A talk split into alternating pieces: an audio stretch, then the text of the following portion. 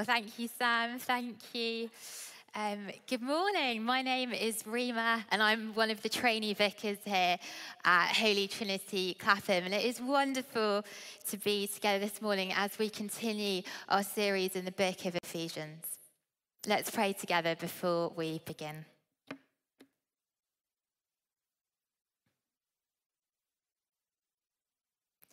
God, we thank you that you are gracious. We thank you for your word that speaks to us here this morning. And we pray by the power of your Holy Spirit that you would come and reveal more of yourself to us. In Jesus' name, amen. Amen. In 2017, a song titled Blinded by Your Grace was released by a UK rap artist named Stormzy. Now, most of you may have heard this song. It did really well, was played a lot. And you'll be grateful this morning that this is not my rapping debut at the 10:30 a.m. service. I'm not going to rap the song, but these are the words of the chorus. Lord, I've been broken. Although I'm not worthy, Ye fixed me. Now I'm blinded by your grace. You came and saved me. And I was thinking about this song last week, so I decided to look it up on YouTube and started scrolling through the comments. And what I found absolutely fascinating was that all the comments I could see were positive. Now, usually on YouTube, there's at least one person saying something negative, something like, that song's rubbish, Stormzy can't rap, I don't like this song.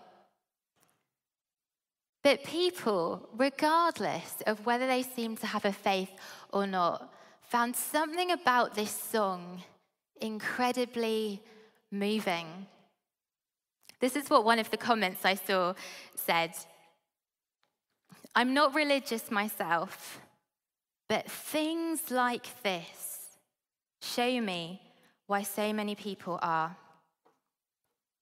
And I think what this person was getting at was that it was more than just the music or the melody that had moved them, but it was this message of God's grace. There's something different about this message, this message of God's grace. It is a totally foreign concept to our world. There's something different about grace, and it is uniquely expressed in the gospel of Jesus Christ. Just think about the narrative which we get taught from a young age. Your value, our value, is in our grades, which we work to get at school. Our value is in our social standing, which we work to form relationships. Our value is in what job we get, which we work and we get money. But God's economy is different. He says, You are valuable. You're already valuable to me. So here is my free gift of grace. And our passage this morning is all about grace, grace that is on offer to everyone. And the way that the writer of this letter, Paul, unpacks this is by explaining to the church this is where you were, this is the place you are in. But this, this is what you have become by God's grace. So let's have a look at the passage Verse 1 As for you, you were dead in your transgressions and sins. We were dead. This is our spiritual state outside of Christ. Not a bit ill, not slightly sick, dead. Buried in our wrongdoing, completely separated and cut off from God unable to help ourselves because we were dead. There was nothing we could do to save ourselves, there was nothing we could do to help ourselves. And what were we dead in? We were dead in transgressions and sins. This is a comprehensive way of saying that all of our failings, intentional and unintentional, they kept us, they cut us off from the source of life. They put a barrier in between us and God. We missed the mark of God's standards, and so we were spiritually dead. And it really is a bleak picture. Just have a look at verse 2. Look at what's said. It says that we followed the ways of this world and the ruler of the kingdom of the air. We were far from God, acting in evil ways with Satan as the one in charge of our lives. We were disobedient, going against God's commands, his good ways. And then verse 3 gratifying the cravings of our flesh and following its desires and thoughts. Like the rest, we were by nature deserving of wrath. Acting selfishly, bringing God's righteous judgment upon ourselves. This is our natural disposition. And note how Paul includes everyone outside of Christ in this spiritually dead state. He starts in verse 2 by saying, As for you, he's speaking to the Ephesian church, a Gentile church. And then in verse 3, he says, All of us. He includes himself in this, a Jewish man, and the rest of the Jewish people. This is the reality for all of us. We might look around and think, that friend doesn't look dead, that neighbor, that colleague.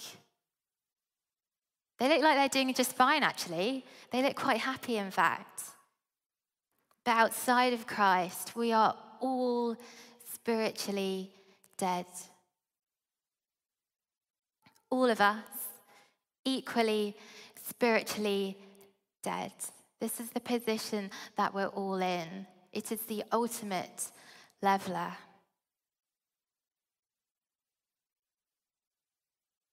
in these verses, we see the terrible depths of the hopelessness of all humanity apart from Christ.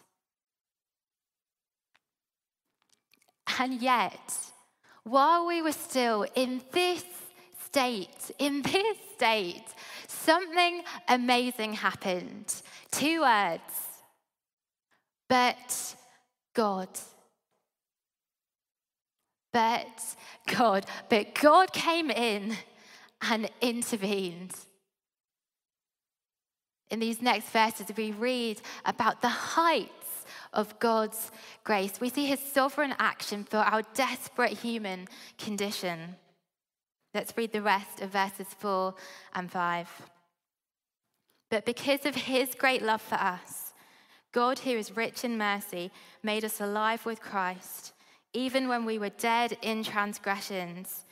It is by grace you have been saved. We are saved by grace. Saved by grace. This is what verses 1 to 5 are all about, showing us that we are saved by grace. We were dead, but God made us alive with Christ. You know, in this passage, this phrase, with Christ or in Christ, comes up several times. This is God's grace to us. This is how He has saved us in Christ. His great love has covered our transgressions and sins. His rich mercy has dealt with our disobedience, our following of the flesh. This is what God has done for us. We didn't deserve it. We were by nature deserving of wrath. But we are alive by His grace, His extravagant grace. We are saved by grace. And Paul would have been really aware of this, just thinking about his own story of persecuting Christians and then having Jesus revealed to him. He was literally blinded in that process, blinded by God's grace. Now, whether we think we have a dramatic conversion story or not, the fact is, for everyone in Christ, we have been taken from death to life by the death and resurrection of Jesus. What a story! What a story that is. We are saved by grace, and this is true for everyone who has faith in Jesus. And not only are we saved by grace, but we are currently living in God's grace. Right now, today, we are living in God's grace.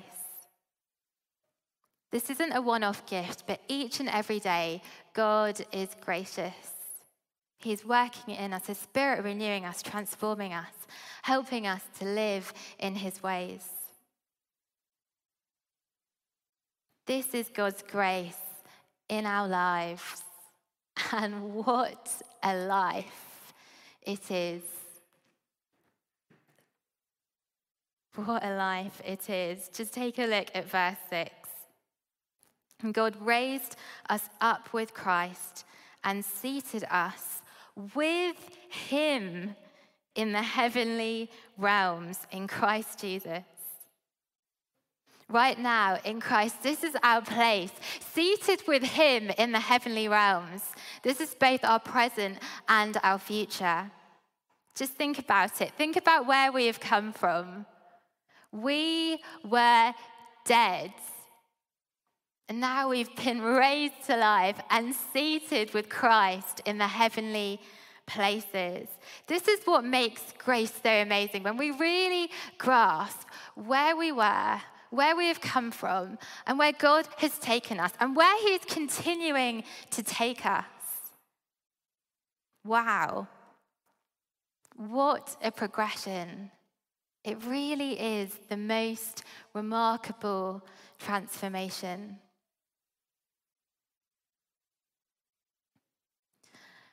My neighbour's kids have recently discovered that in their garden there is a mother pigeon with some baby pigeons in a nest. And I don't know if you've ever seen a baby pigeon before, but I had never seen one, even though there are so many pigeons in London.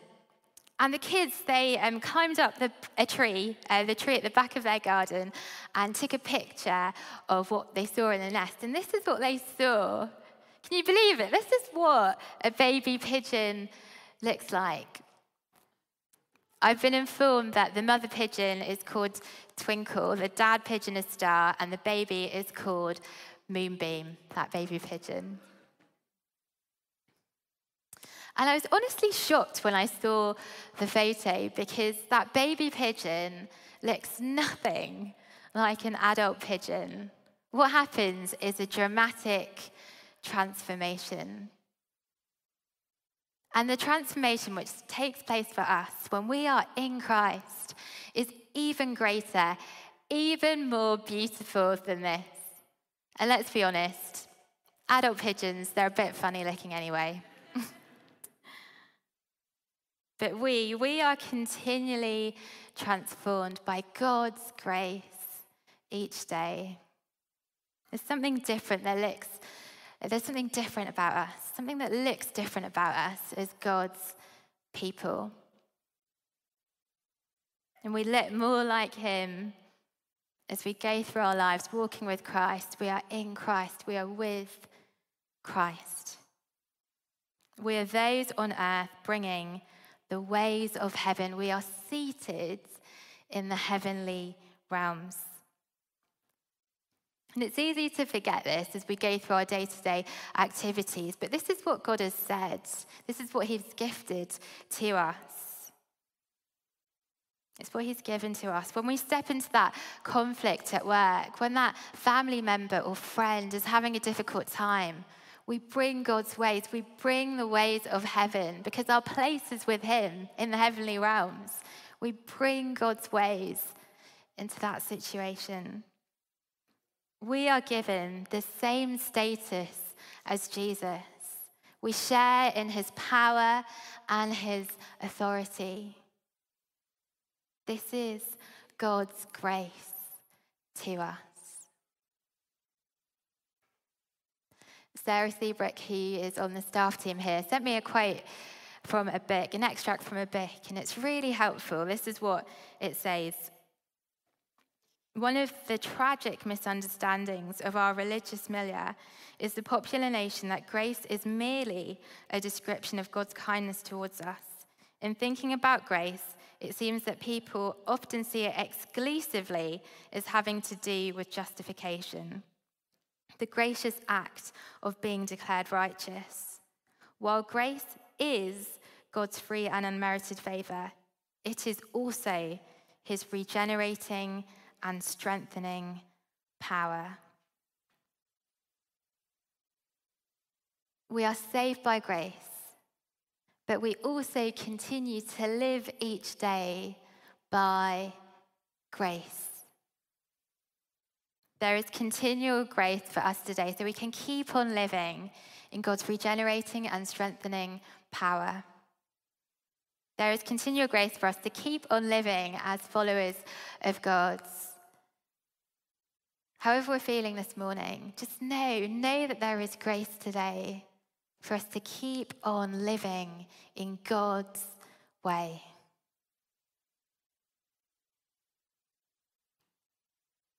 So, why has God done this? Why have we been taken from death to life? Why are we now seated in the heavenly realms?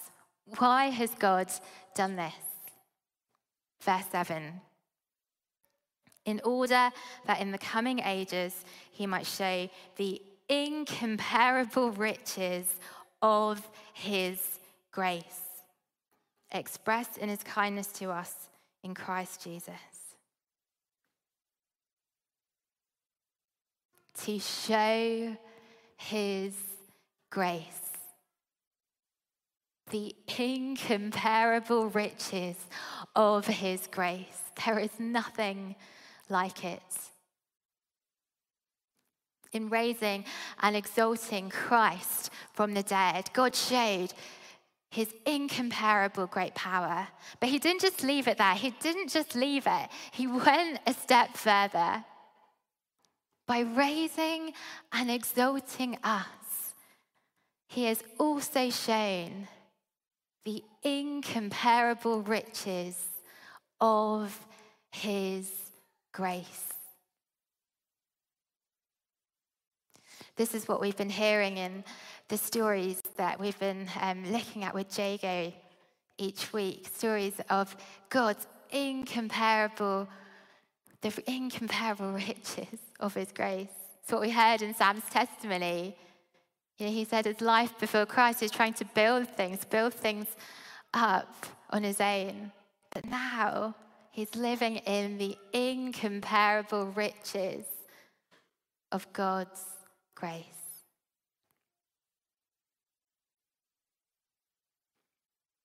We didn't deserve this.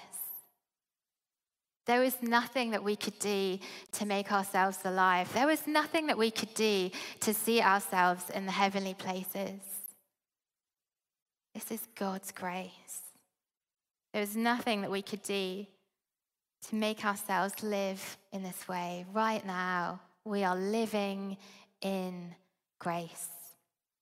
We're living in grace. Grace that is not earned by works, so that no one can boast.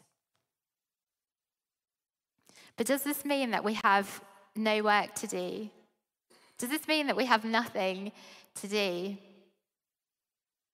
Paul explains that this isn't the case. We don't just sit back and do nothing with our lives. Have a look at verse 10. For we are God's handiwork, created in Christ Jesus to do good works, which God prepared in advance for us to do. We are to do good works from being in a place of God's grace. Look at what's said. It says that we are God's handiwork, that He made us, He loves us, He values us. This again is His grace. It says that God has prepared work for us to do in advance. Isn't this wonderful that God has a plan for us? So He's got something for us to do. This again is His grace. We are working from this place, we are working from grace. At the start of our passage, we saw what our life was like not in Christ dead, disobedient, deserving of wrath. And now we see what our life is like in Christ. Like that baby pigeon moonbeam hatching into the world. We are given new life. We are created anew in Christ Jesus. New life to do good works. He has something for each of us to do. Isn't that exciting? Now, for some of us here this morning, we know God's grace, we know it, but we don't feel like our lives are from that place at the moment. We don't feel like our good works are coming from that place, that, that duty has crushed any sense of joy. We can ask God for his help again this morning. That by his regenerating power, his strengthening power, which he gives by his grace, that we would know that in our lives.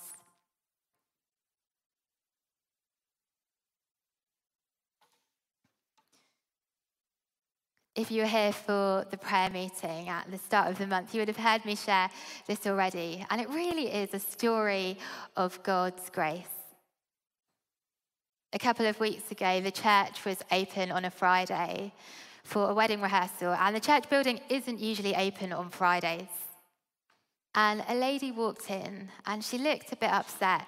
So we ended up chatting just in one of the rooms at the back. And she said, I've messed up. I've made mistakes. I've hurt people. I just need something. I think that's why I'm here. I just need something.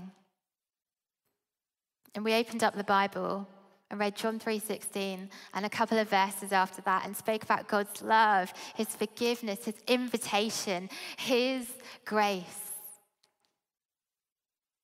And she prayed a prayer inviting Jesus into her life. She gave her life to God. This is God's grace. We've messed up. We've made mistakes. We were all spiritually dead. This is my story. This is your story. This is the position that everyone is in apart from Christ. And this is why grace is for everyone.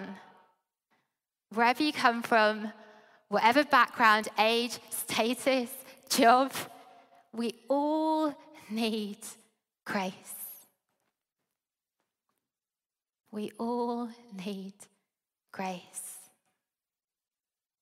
This is good news for the world. This is what the church has to offer the world this message of God's grace. That we are saved by grace, that we are living in grace, that we are working from a place of grace.